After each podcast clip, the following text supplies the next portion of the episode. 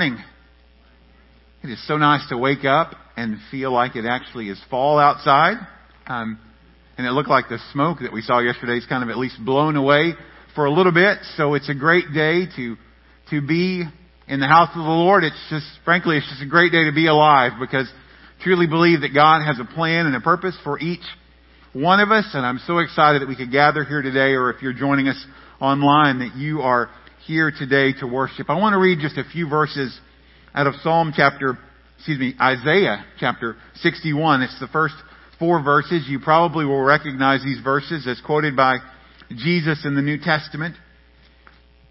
Isaiah writes, The Spirit of the Lord is upon me, because the Lord has anointed me to bring good news to the poor.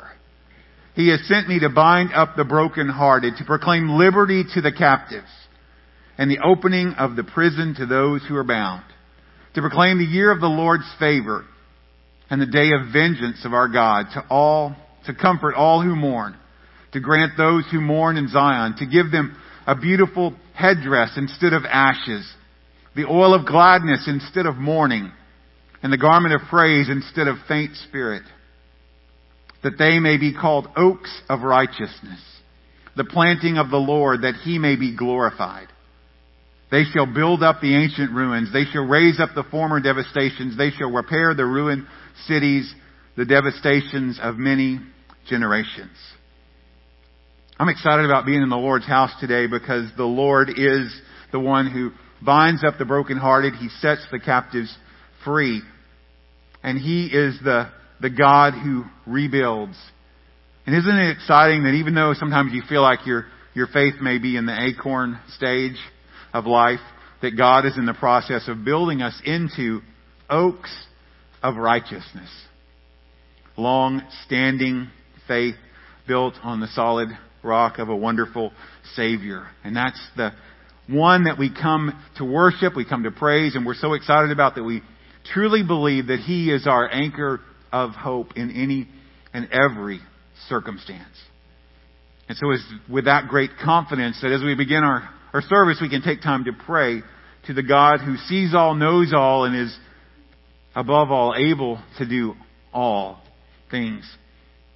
Let me just give you a quick update on, on Tina Bradley. Um, Tina was admitted to the, the hospital after having a mild heart attack, and they were able to do a procedure and install a, a stent to repair a, a blockage that she had.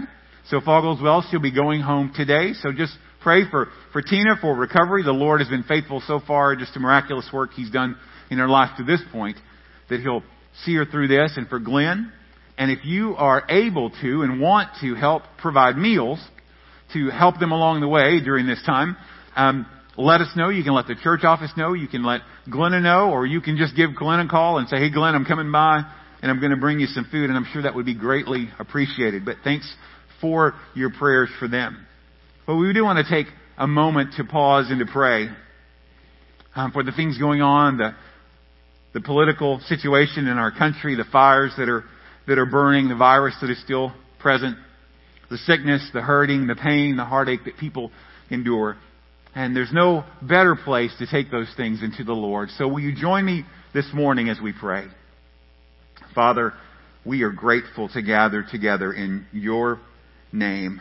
And we are in your place, God, that just like your word says, at any place that you meet together with your people is holy ground. And so we, thank you that this spot, even though there's nothing special about the building, Lord, that your presence is here. And so we believe that we are on holy ground this morning. And so we ask that you would guide our hearts, our minds, that the attitude of our hearts, that we would come before you with humility, we would come before you with brokenness and neediness to receive what we need, the mercy and the grace we need. And we look to you, God, because you are our only hope. When we read these, this passage in Isaiah, we see that you are the one that ministers to the poor, the brokenhearted, the captive, the prisoner. That you are the one that provides freedom and deliverance, encouragement and strength and life and salvation. And so we come to you. Lord, we, we pray for those in our, our church family, those that are sick, that are under the weather, those that may be hurting, that have a physical need. And we trust you as the healer and the provider to minister to those needs. For the folks that are, that are traveling out and about, that are on the road, we thank you that you are the guidance and the protector for them. Lord, we rejoice in the successful procedure for our sister Tina. We thank you for the miracle of, of life that you have, have given her. And Lord, we do pray for her strengthening and for her recovery, not just from this process, from this procedure, but also just for her heart and for her mind. All over healing. And Lord, we, we do pray that you would help us to see that all good things come from you. God, in the midst of our circumstances, in the midst of our pain and our heartache, help us to come to you to see that you are the source of everything that we need. Lord, there's fires that are burning in the West, and there's a virus that's still um, around our country and around our world. And Lord, we commit those things to you. God, you created all things, you know all things, and so we look to you and say, God, you are our defender, you are our protector, you are our help. Lord, help us to lift our eyes to the heavens and see that our help comes from you. And as we're in the middle of September and just a little over a month away from our upcoming elections, Lord, we, we need your wisdom. We need your aid and your assistance. But God, most of all, we need your presence. We need you to bring revival to churches and to congregations, to individuals. And Lord, this morning in this place, I pray that you would start individual revivals in our hearts. That we would see you for who you are. We would see ourselves for who we are. That you are are worthy and that we are needy and that we would come to you and receive the strength that we need, the healing we need, the forgiveness, the redemption that is in you. And Lord, you would revive our church. You would revive congregations all over our community and our country. And that we would see people on fire for Jesus and unashamed. And Lord, in our country, Lord, what's needed more than a political party is your presence. And Lord, we do pray for spiritual awakening. Lord, we see the signs of the times. We see storms. We see natural disasters. We see diseases. We see warring and fighting. We see anger. We see frustration. Or we see all the effects of sin. And Lord, we ask you, Lord, will you not come, Lord, to rain down your presence. Lord, that there would be a harvest of salvation and Lord, we, we don't ask that you make America great again. Lord, we ask that you would help America to see the greatness of your name and the greatness of your presence. And that you would send revival and awakening. That we would not depend on men or horses, but we would put our trust in the name of the Lord our God.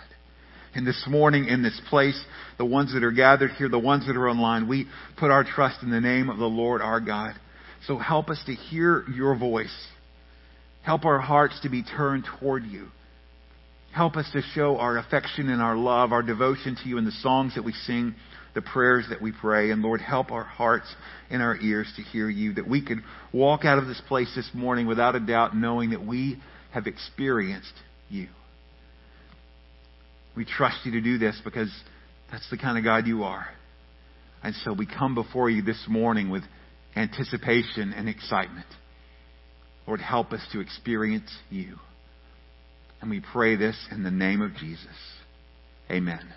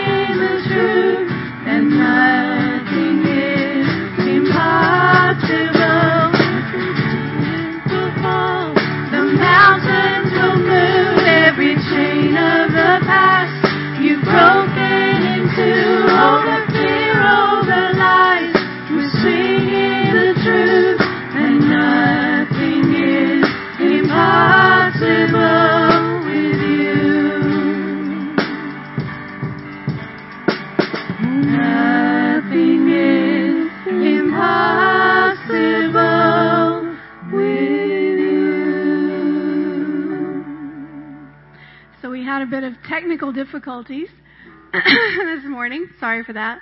Um, as we sing this next song, this is going to be a song that we're learning as a congregation, but we just wanted to sing it over you again like Scott did last week. It's called Nothing But Good.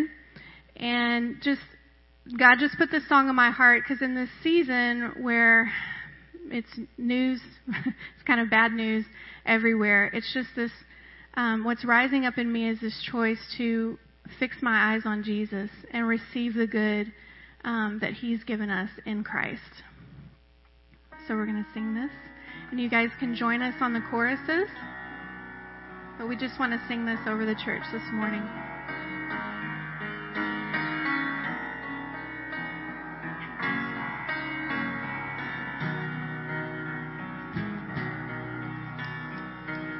I remember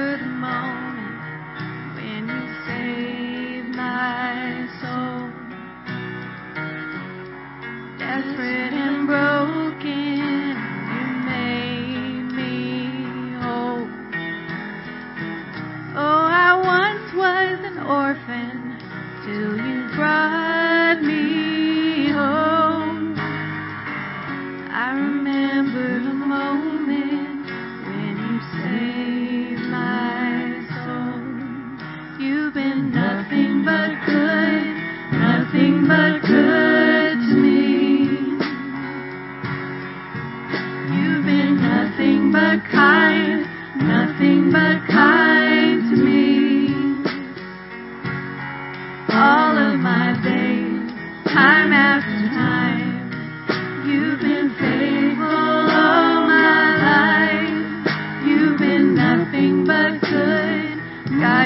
God, you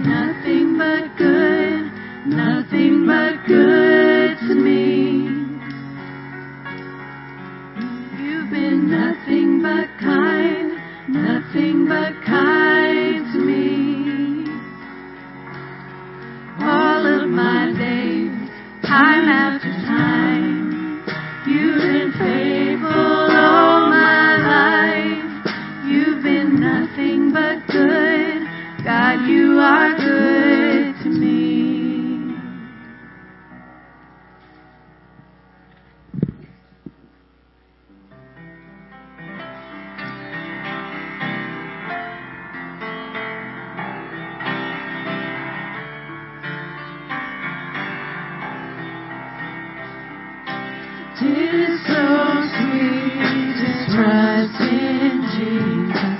Trust you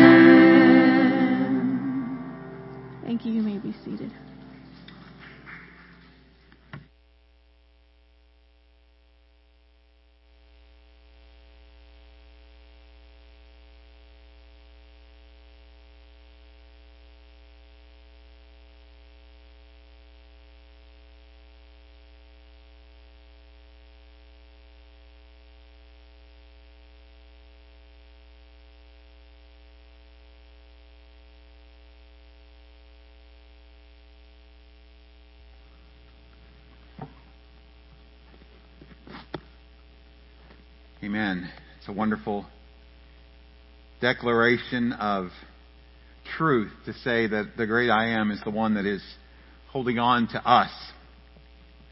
Uh, before we, we get started, I want you to, to do something. Um, just look around and, and kind of take in the folks around you and, and find somebody around you, maybe your left or right or behind you, and just want you to, to make a commitment right now to pray for that person this morning, just that the Lord would would speak to them and that they would be able to hear clearly and then trust someone's praying for you because we need that, that help because we are, we're talking about something, we're continuing from last week, just the, the ongoing um, spiritual battle that goes on around us. And one of the greatest ways that um, we can be taken away from the truth is just by distractions. And so just, just quickly ask the Lord just to help us to remove um, distractions and help us to hear His voice very clearly.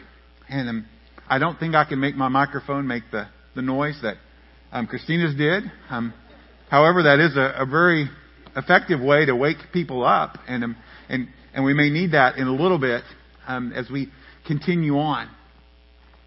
But I, I wanted to just kind of tell you just something that's going on for about the past two and a half months.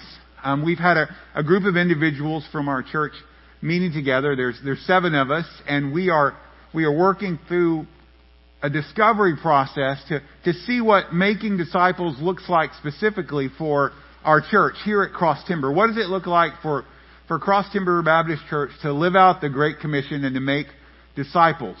And one of the exercises we did very early on is I told this story, and I'll tell it briefly, about um, a pumpkin farmer. And this pumpkin farmer was walking through his field one day, and he noticed that there was a, a mason jar. And so he picked up the mason jar and just casually walked up and stuck the mason jar over the top of one of the blooms on the pumpkin plant. He went about his way. He came back during the harvest time to notice that all the other pumpkins were reached full size, but yet this one pumpkin that was underneath the mason jar had filled the jar completely and had only expanded to the limits of the jar. So it only got as big as the jar would let it. And so we asked the question, one of the starting questions, you know, what, what's the pumpkin jar that's holding us back as a church? And what would it look like if that pumpkin bar, pumpkin jar got smashed? And here are a couple of the words that came out. Freedom, deliverance, just excitement that we would be freed up to all the potential that God has for us. And so we're going through this process, and I just appreciate you to continue to pray for us. Um, it's um, Michelle, um, Glenna, Curtis, Derek, um, Christina, Deborah, my wife, and myself.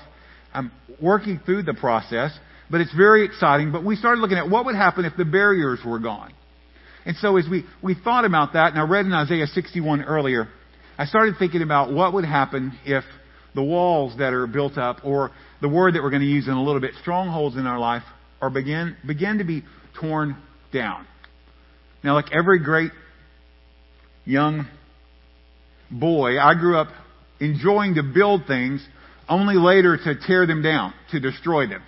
And sometimes, you know, you would have those things where, you know, your, your cousins would build a fort and half cousins would build a fort, the other half, maybe this was just my family, um, and we would see, you know, how we could destroy each other's forts.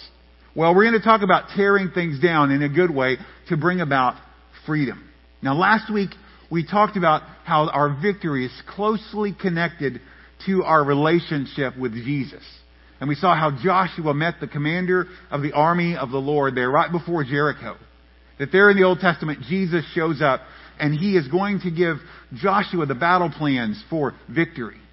And in a couple of weeks, we'll see that those battle plans are going to be pretty interesting. That they don't involve weapons because the battle is not theirs to fight. The Lord will fight for them. But today we're going to turn more towards something that I mentioned last week, and that is looking at what it means to take back ground in our life. Hopefully, we'll see at the end of this that Christians, believers, followers of Jesus experience victory when we take back ground that we have surrendered. So if you have a Bible, or if you want to just look at the screen, 2 Corinthians chapter 10, I just have three verses 3 through 5 um, we're going to look at today, but I want to begin in verse 1 to help us to kind of build in the context. So 2 Corinthians chapter 10, verse 1, Paul writing to Corinth says, I, Paul, myself entreat you by the meekness and gentleness of Christ. I who am humble when face to face with you, but bold toward you when I am away. I beg of you that when I am present, I may not have to show boldness with such confidence as I count on showing against some who suspect us on, of walking according to the flesh. Verse 3. For though we walk in the flesh, we are not waging war according to the flesh. For the weapons of our warfare are not of the flesh, but have divine power to destroy strongholds. We destroy arguments and every lofty opinion raised against the knowledge of God, and take every thought captive to obey Christ being ready to punish every disobedience when your obedience is complete. Lord, we just ask you to help us to hear clearly the truth of your word this morning. Help us to be free from distractions. Help our hearts and our minds to be focused on you. And we look forward to what you want to show us and teach us. And we ask this in Jesus' name. So let me just say it again. The, the idea that we're thinking about here is that Christians can experience victory when we begin to take back ground that we have surrendered. And so we'll unpack that as we move along. But let me just kind of set the stage of the verses. Paul is being accused. And Paul is being accused of being very bold and courageous when he's at a distance, but more or less weak when he's in person. It's kind of like the um, the dog that is barking behind the fence. That you know, while they're safe behind the fence, they bark very loudly, but when you get up close, they wind up you know not being very bold at all. And so they're they're making this false accusation against Paul. But what his accusers really didn't understand is that the true spiritual power that Paul was displaying, that meekness and gentleness, which was perfectly modeled in Christ, was the right way. And so if they were saying Paul was weak, then really they were saying Jesus was weak as well. And so Paul responds to these accusers. And he, he reminds them, lets them know that they're looking at things from a worldly, fleshly perspective that there's a battle going on in the Christian life, and that's a spiritual battle. It's not physical. And you really can't fight a spiritual battle with physical, well, weapons. And what it does is this helps us to see that right here today that there still is a battle that goes on around us all the time. And it's a spiritual battle, and it requires us to use our spiritual weapons and that God has given us everything that we need to have victory in the Christian life, specifically this morning, victory over something called strongholds. And so the first thing we need to see, and he alludes to it in verse 3, is that we are in a spiritual battle. He says it here in Corinthians, he says it in Ephesians as well. You know, we don't battle against flesh and blood. In verse 3 here, he says, though we walk in the flesh, we are not waging war according to our flesh. And so he, he states something that should be obvious that we live in a physical body. I mean, you can look and see that you have arms and legs and that you have a body. Every, every one of us lives in a physical body, the normal human life. Your flesh and bone. You eat. You drink, you breathe, you walk. You have the ability to enjoy the pleasures of life. You have the ability, because you have a body, to experience pain. You live in a physical body that doesn't go on forever. A physical body that eventually things will begin to not work like they used to. And every person is born, they live, and they will eventually die. And Paul says we walk in the flesh we live in the flesh, a human life. But while we live in a human life, there's an ongoing war around us. But it's not a physical war. It's not soldiers and guns, tanks and planes. It's a war against the forces of good and the forces of evil. It's a war that never stops. It's a war that is truth against lie, righteousness against unrighteousness. It's a war where followers of Jesus can never for a moment let their guard down. They always have to be ready to fight. It's never a matter of if the battle will come, but it's a matter of the battle is here. It's a battle we can't escape from. And the battle, the warfare of the battle is spiritual, not physical. So we're not fighting against people, even though those battles do happen on earth. And on the one side, you have God, His plans, His purposes, and His promises, which the Bible is very clear about. Those will not be thwarted. There's nothing that can stop. That's the winning side. But you have the other side, which opposes it in every way. That's Satan and all his forces, the world, and even our own flesh. And this war takes place in the heavenly realm, so we don't always see what's going on. But we do see the effects of the war in our physical world. And so it's not fought with conventional weapons, it's fought with spiritual weapons. So you fight a physical battle with physical weapons. You fight a spiritual battle with spiritual weapons. Somebody said one time, and I think it's probably the punchline of a joke, you know, you don't bring a knife to a gunfight. You don't bring spirit, you don't bring physical weapons to a spiritual fight. Spiritual weapons are the right tool that we need to do the job. And so there's never ever a time in life we can win a spiritual war with our physical tools. Well, why? First of all, we're not smart enough. You know, we think we're smart, but we're really not smart enough. We don't have the knowledge and the intellect to win a spiritual war. Second, we're, we're not powerful enough. We don't have enough power to overcome the forces of evil that are around us. And then thirdly, we're not good enough. There's enough evil in our own hearts by our flesh that we won't win a spiritual war. But thanks be to God that there is one who is smart enough, that's all knowing. There is one that is powerful enough. He's all powerful. And he is ultimately good above all good that fights our battle for us. And our victory depends on him and on choosing and using the right weaponry. If you look at verse 4, he says, The weapons of our warfare are not of the flesh, but have divine power to destroy strongholds. So, what weapons do you and I have access to? Well, we have a Bible that has been written and preserved, so we have the weapon of God's Word. When we look at Ephesians, we'll see that he calls it the sword of the Spirit. Hebrews says it's sharper than a double edged sword.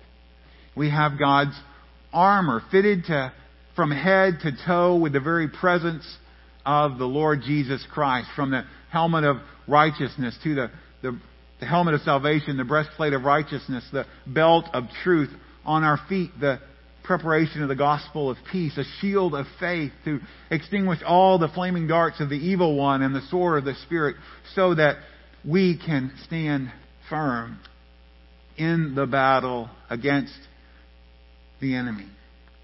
We have prayer we have the ability to communicate with God, to hear His voice, to declare His truth. And we have, if we have Jesus in us, His power. It's His presence in us. And these weapons, Paul says, have the divine power to destroy or to pull down strongholds. Now, the word there is a military term that means to pull down the walls. So ancient warfare, we'll see when we get back to Joshua in a couple of weeks. You have two armies. You have an army that is in a fortified city, so they're inside the city. They have walls and they are protected. And they just dare people to come and try to come to their walls. You know, you can't beat our walls. Our walls are thicker than yours. Our walls are taller than yours. Our walls are stronger than yours. And so the opposing army, their job, the first thing they have to do if they're going to win against the other side is to either pull down the walls or to break through the gates. And so it's the idea of reaching the city walls in order to take a city. And these spiritual weapons have the ability to pull down, tear down, destroy strongholds If you think about that description that we began to get of the city of Jericho when the spies went in and visited Rahab. And that place sounded like it was impenetrable. There would be no way in. It was there was a, there was a double wall. There was a wall and then another wall. There would be nowhere for them to conquer. Or would there be? I think we'll find out that the walls come tumbling down. And in our life, when we see things in our life, we think there's no way they can be different. There's no way it'll ever change. Here's the good news. God's weapons are mighty enough to pull down any wall, any fortress, any stronghold. And we have to remember at every moment in Christ, we fight from a position of victory. We're on the winning side. So we're not fighting for victory, we're fighting from victory. And in Christ, we're His, we're God's children. We have access to His power. we're on the winning side and we are able to walk in victory.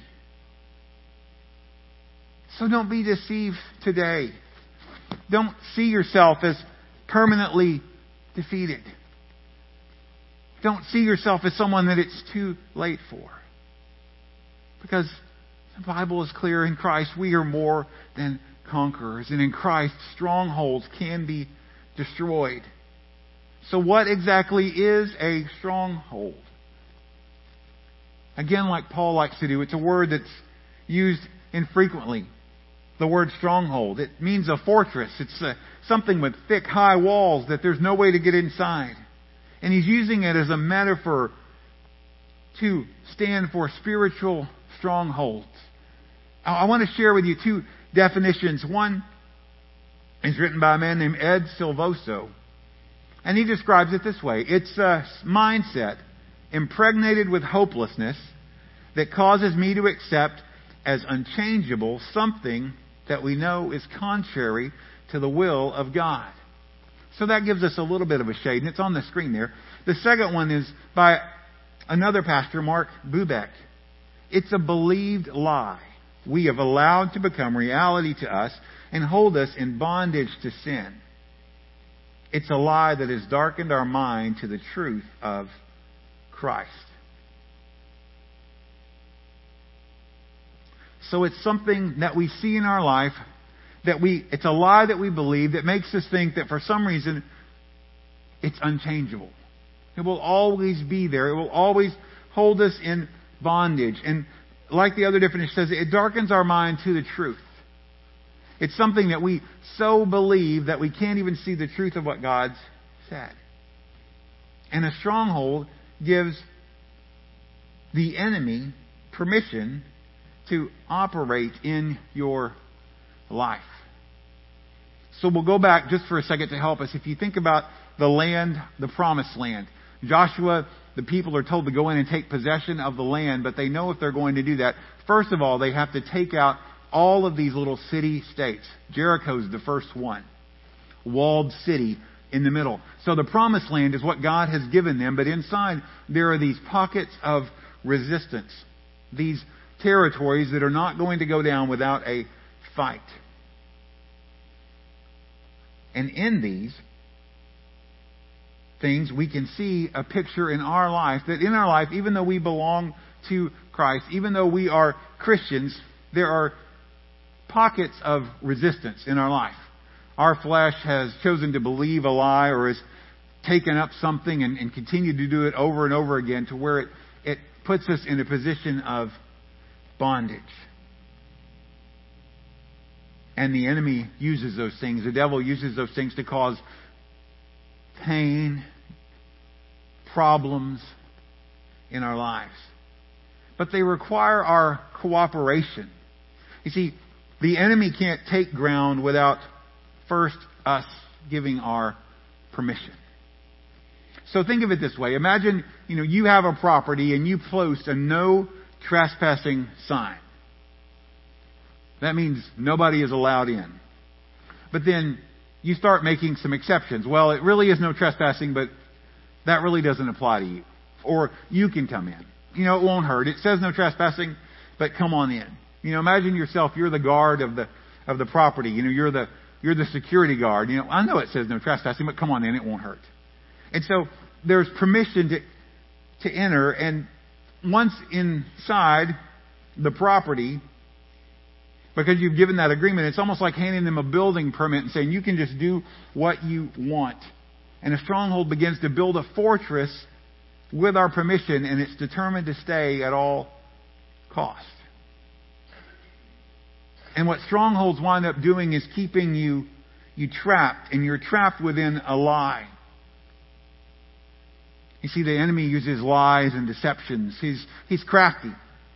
He likes to exploit our weaknesses. He wants us to believe and to do what is contrary to what God's plan and purpose is for our life.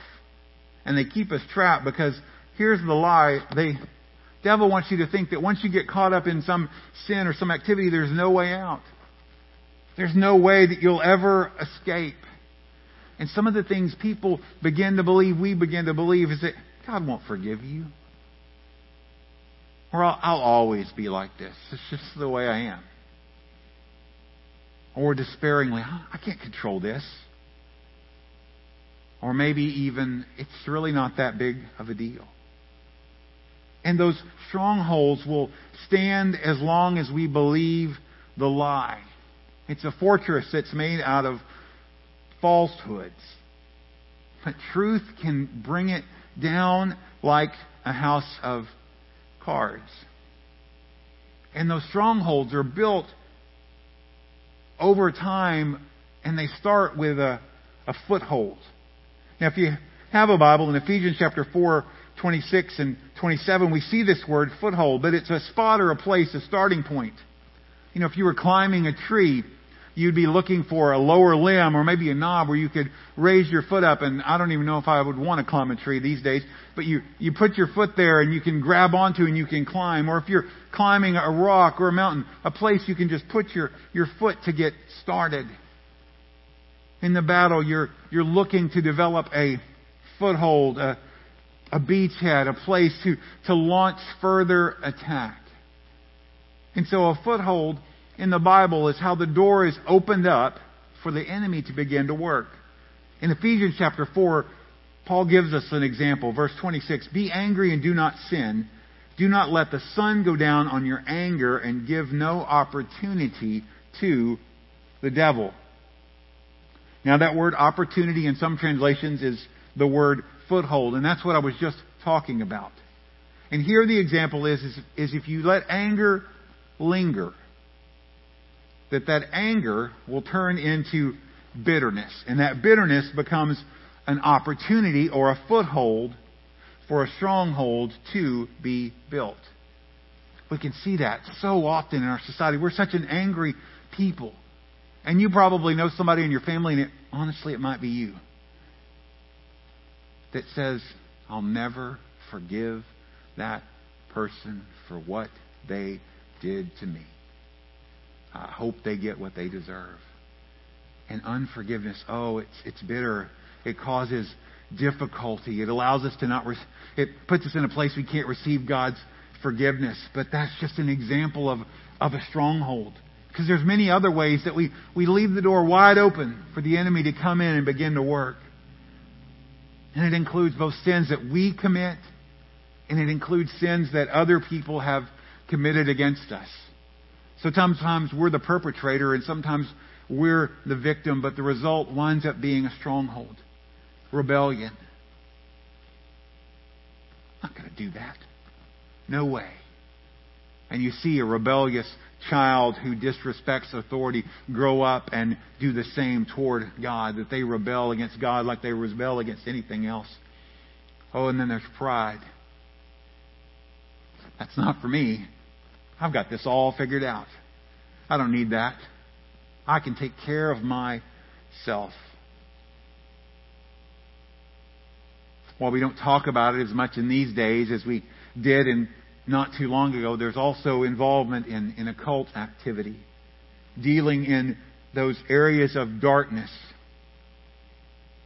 There's also those generational sin patterns, things that granddad did that you saw in dad that may be present in your life, or maybe grandmother to mother to you. And then there's also just habitual sin. Just letting something linger. It's not that big a deal. And then over time it grows.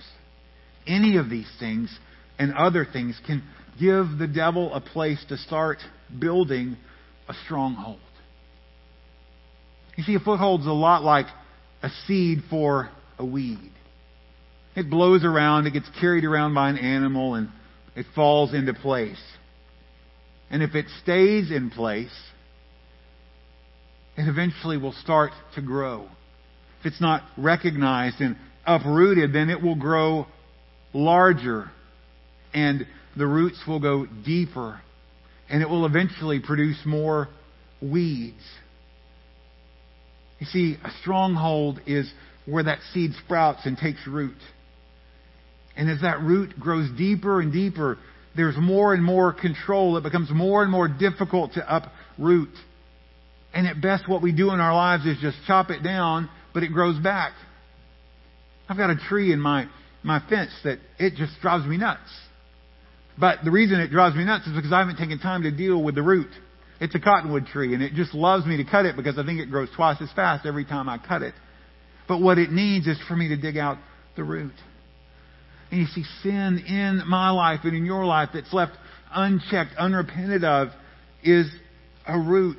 It's a, it's a place that the, it's not a question, will Satan exploit it? No, it's a truth that it will be exploited. It's not going to go away. And it has to be destroyed if we want to experience victory, advancement in life. The writer of Proverbs knew this. Proverbs 5:22, an evil man is held captive by his own sins. And then listen to how he describes it in the New Living Translation. They are ropes that catch and hold him. But when victory comes, here's what happens. Ropes are cut. Chains are broken. Walls are torn down. Lies begin to be replaced with the truth. And captives are set free. Because here's the truth God has given us all that we need to have victory over strongholds. Verse 5 helps describe this for us what it looks like to destroy strongholds, to take thoughts captive, and to be obedient to Christ. Listen to verse 5. We destroy arguments and every lofty opinion raised against the knowledge of God and take every thought captive to obey Christ. Some translations say, take every thought captive to the obedience of Christ. At the very heart, we're dealing with a battle for truth. What's right? What's wrong? It started in the garden when the serpent questioned God's word. And there was a lie, a twisting, a bending of the truth. And so if we want to begin to destroy strongholds, we have to learn to recognize the lie. We have to repent from the sin, and then we renounce that place that you have given it in your life. Now, if you didn't get all those down, don't worry. We're going to walk through this in a minute as we close. And so we destroy the stronghold, but then we have to build something in its place. We have to build on the truth. And so we're getting rid of the lie and we're replacing it with the truth. And those truths are who we are in Christ. Who does Jesus say that I am in Him? The truth of His Word. What does His Word say is allowable? What does His Word say is not allowable? What does His Word say about me? What does His Word say about God? What does His Word say about the devil? And what happens is truth dissolves lies. I can remember like yesterday how many times my mom would say, Are you sure you're telling me the truth? Are you sure you're telling me the truth? You know, and, and that was just her forbearance, her, you know, her graciousness toward me because she knew I was lying like a dog because I didn't want to get in trouble. But you know what would happen? The minute the truth came out, all the lies were dissolved. And so truth smashes barriers. Truth breaks away chains. Truth restores hope. Truth helps us to win the battle. And when we win that battle of truth, you know what there is? It's freedom. It's freedom. I wonder so many times why we fight to, to deceive and to tell lies because, man, it's so much easier to just tell the truth. Y'all could probably all tell stories because once you lie, you got to tell another lie and another lie and another lie, and it just blossoms from there. But when we win this battle of truth, there is freedom. Now, on the bad end of the scale, we looked at the more and more ground we surrender to the enemy, the more we are bound up, we're burdened, and we're trapped. But the good side of that is the more ground we begin to take back, the freer we become. And freedom is contagious. You see, one stronghold gets torn down and you get freer and you begin to get more encouragement and you're longing for more. You begin to gain momentum in the battle. Your confidence is strengthened. Your dependence on Christ is built up. I wonder many times, a lot of times, you know, what, what's holding me back? And you maybe wonder what's holding you back. And, and I wonder even more, you know, what, what is it that's holding us back as, as a church? What is keeping us from achieving the fullest potential of what God has for us? To walk in freedom and to walk in victory. Well, I may not know the specifics for you particularly. I can say in general that it's strongholds, it's bondage to sin. Some folks, it could be, you know, alcohol or some sort of substance abuse usage. And you may not say, you know, I'm, it's not, you know, I'm, I'm not an alcoholic and I'm, you know, I'm not, I'm not a druggie, but there is an element where it, it has control in your life. For some of us, it may just be other unhealthy habits. We know what we're supposed to do, but we just don't do it. I know I shouldn't eat that or do that, but I do it anyway. For some, it could be a struggle with pornography, sexual sins, anger, pride, fear, and a whole host of other things. Things that we know are there. Things that many times we think, well, they need to go, but we don't do anything about. And we look at them and we think, oh gosh, there's nothing I can do about them.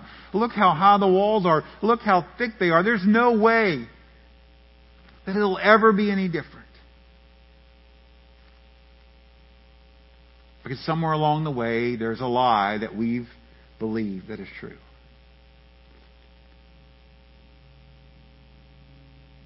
And we either accept that it's unchangeable when it's not, or we just really don't want to change. Here is the truth. You can experience victory in Jesus. Let me say that again. You can experience victory in Jesus. It may be hard fought, it may take time, it may come in an instant, but you can experience victory in Jesus and you can start today. Things don't have to stay the same.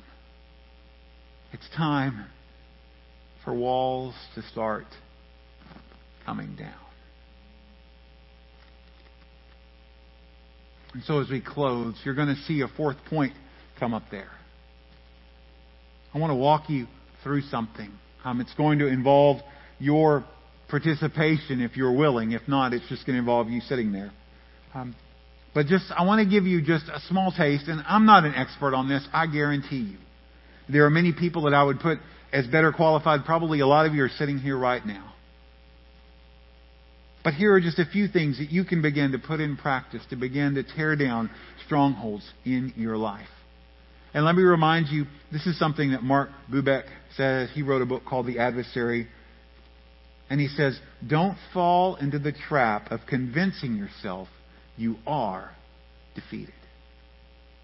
You see, the Bible says that in Christ we're more than conquerors, and the enemy, the devil, loves to lie to us and deceive us to think that we are defeated. But we're more than conquerors. So let me just give you a few things to remember before we walk through this process. Remember, first of all, God is in control. You're not in control. The devil's not in control. God is in control. Remember who you are in Christ. A good place to start is the book of Ephesians. But all of those things that tell us what we have in Christ. Remember that Jesus won the victory over your sin, over your strongholds by his death and resurrection. So the victory is won. And we fight from victory, not for victory. Prayer is essential. Why is it essential? Because that's how you and I communicate with God. If you don't want to use the word prayer, just say talk to God. Talking to God is essential. You can't do this without communicating with God. And then you have to have a desire to be set free. And if you're sitting there right now, if you're listening right now, and that desire is just not there, then your starting spot is to ask God for that desire. God, help me desire to be set free because right now I don't want to, and I really, really like the way I am. So, what does the process look like? They're all going to start with R, so hopefully this will be helpful. And I want you to do this on. If you need to jot down notes, do this, but this is, this is time for you to allow God to begin working in your life. The first thing is that, to do is to recognize the lie that you believed. Now, some of us may be so mixed up that we can't tell what's true and what's a lie. Well, here's the good news. If you're a follower of Jesus, the Holy Spirit will reveal it. It's His job to reveal truth, to bring out sin. And those lies could be lies that you, maybe you've believed about God. He doesn't love me. God doesn't want what's good for me. God's, you know, punishing me. Lies about yourself. I'll always be this way. I'll never change. Or lies about how God sees you. Lies that you have believed. That are replayed over and over and over in your mind. And we take those thoughts captive. And so, what I want you to do right now is just, you know, ask God for His help. Ask the Holy Spirit for His help. He is more than willing to, to help you recognize lies that you've believed about who God is, how He sees you, and about yourself. And as those things begin to pop into your mind, those lies that you've believed,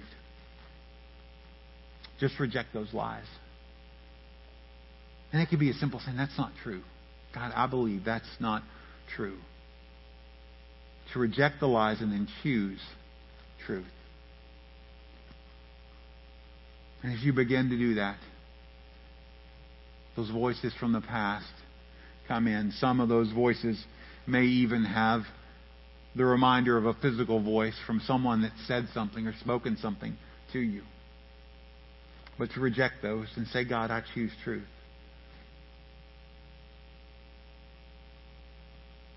And so as we recognize, just do that. Just recognize those, reject them, and say, God, I choose your, your truth.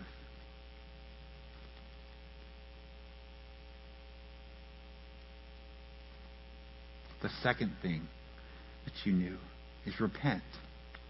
Recognize the lie, repent from the sin. And what I'm talking about here is genuine repentance. Because there is a man made repentance that is just, I'm sorry I got caught. I'm sorry if it gets me out of trouble. But genuine repentance, a repentance like David's repentance over his sin with Bathsheba. Psalm 51, verse 2. Psalm 51 is a great place to go if you want to look at what repentance looks like. But in verse 2 of Psalm 51, this is what he says Wash me thoroughly from my iniquity and cleanse me from my sin. For I know my transgressions, and my sin is ever before me. Against you, you only have I sinned, and done what is evil in your sight, so that you may be justified in your words and blameless in your judgment. So, genuine repentance involves godly sorrow, it involves specific naming of your sin. Kind of a fill in the blank. God, forgive me. I sinned against you when I. Forgive me. And what happens is that your victory starts with repentance. Walls start coming down with repentance. Strongholds stay built up when we refuse to repent. That when we trust that God's grace is sufficient, when we're willing to take personal responsibility, when we're able to be specific in the action, that we can receive God's forgiveness. So we recognize, we repent, and then we renounce the places you've given up ground in your life. Know, we said earlier, our, our actions, our own actions give permission for the enemy to work in our lives. And so what you do in this point is in Jesus' name, you're just renouncing that permission. You're saying the enemy no longer has a place in my life. And it could sound something like this I renounce envy, jealousy, pride. You fill in the blank with what God's saying to you. I renounce giving it a place in my heart and my soul.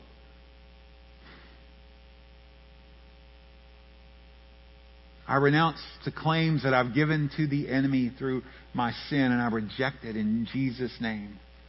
And to be reminded that you're dead to sin and alive to God. And remember that this battlefield mostly is in your mind. It's wrong thinking. It's exchanging, you know, the truth of God for a lie. And so we need to renounce that. I believe that it was wrong and now I renounce it. But then we replace it with truth. And here are some of the truths you can use, and there are so many more. Replace it with truth that proclaims victory. Thanks be to God who gives us the victory through our Lord Jesus Christ. Scriptures that speak about the truth of who you are in Christ. I mentioned Ephesians earlier. Romans 8:37 says, "No, in all these things we are more than conquerors through him who loved us." Ephesians 1:7 In him we have redemption through his blood, the forgiveness of our trespasses according to the riches of his grace. If you're in doubt of God's willingness to restore you, there's some scriptures that remind you of that. 1 John 1 9. We ought to have it memorized. We ought to have it posted where we can remember it often. If we confess our sins, He is faithful and just to forgive us our sins and to cleanse us from all unrighteousness. Luke 4 18 and 19.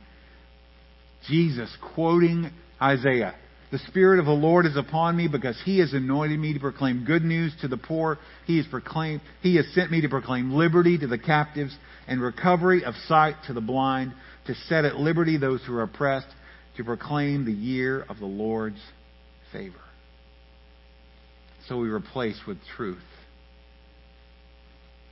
Anywhere in here where God speaks to your heart or your individual situation, replace it with truth. And then we rejoice in the Lord. A great verse of rejoicing is John 8:36. Jesus said this, "So if the Son sets you free, you will be free indeed." If he sets you free, you're free. And he wants you to be free. In that rejoicing, thank God for the victory, for the victories you've won and the victories to come. Thank Him for the ground in your life that He has taken back from the enemy. And by faith, proclaim the victory. We're more than conquerors through Him that loves us. And by faith, walk in victory. Don't walk with your head down, walking a defeated life. Lift your eyes to the hills to where your help comes from. Your help comes from the Lord. Be victorious in Christ because Jesus died and rose again so that you and I could experience victory. And it starts with taking back surrendered ground. And that victory in Christ is certain. And I'm certain that you can walk in it today. Will you join me as we pray? Father, in, in just a moment, the musicians are going to come. And they're going to sing over us. And, and God, I'm asking for, for your help and your assistance to begin to help us to break down the strongholds in our life. Lord, that we would see the lies that we believe. We would recognize them. We would reject them. We would repent from our sin, allowing you to forgive us and cleanse us. We would see that the, the victory that we have starts with that repentance, that we would renounce places that we've given up ground in our life. We would take back the permissions, and we would say to the enemy, you have no longer a place to work in that area. Oh, that we would fill ourselves with truth. We would replace the lies with truth. We would proclaim our victory and that we would rejoice in the Lord. And Lord, I'm asking that you would help us to see that the truth of 1 John 1 9 is so powerful and so freeing. If we confess our sins, He is faithful and just to forgive us our sins and to cleanse us from all our unrighteousness. Because you came to set captives free. And if you set us free, we're free. Really, truly free. And that we can walk in victory today. And that victory starts by just taking back the ground that we surrender. So, God, grant us your help. Help us to be sensitive to your Holy Spirit, to hear your voice and to respond And Lord, for, for the person or persons that this makes no sense and maybe they're not even thinking spiritually, Lord, I thank you that your Spirit works. And Lord, that the need of every heart and every soul is a relationship with Jesus, with the living, resurrected Christ. And so, for those that don't know you today, I pray that today would be a day of salvation. That today would be the beginning of freedom as they join in a relationship with you by simple, trusting faith. By just calling on you, confessing their sins, and placing their trust in you. Oh God, help us to respond to you in a way that would be pleasing to you. And we ask that in your name, Lord Jesus. Amen. So we're going to, to sing together. It's an opportunity here in this place to begin doing business with God. It may not finish here, but it sure is a good place to start as the Lord begins to work.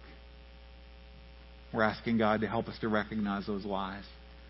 We're going to repent of our sin. We're going to renounce the places we've given, given the enemy place in our lives. We're going to replace it with the truth, and we're going to rejoice in the victory. So I'd ask you to join me in standing as we sing together, trusting the Lord will work in your life. You may do that where you're at. You may do that down front here at the altar. You may do it kneeling or standing, but I trust that as God works, you'll listen and respond. So let's sing together as the Lord works.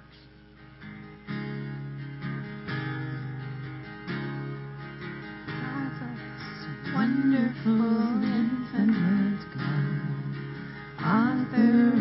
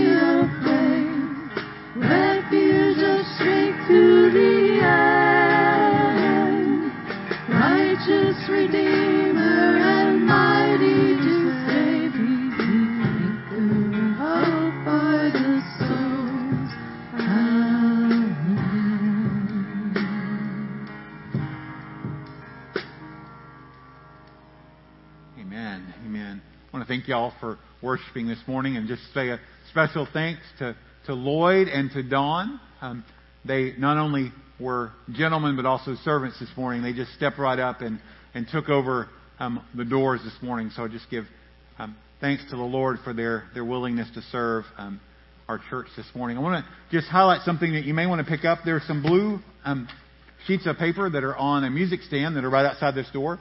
And, and basically, it's just um, there's 20 things. Um, it's taken from a, a book, um, Living Free in Christ, that, that will just help you as you begin to wrap your mind around what it means to believe the truth and to, to tear down strongholds.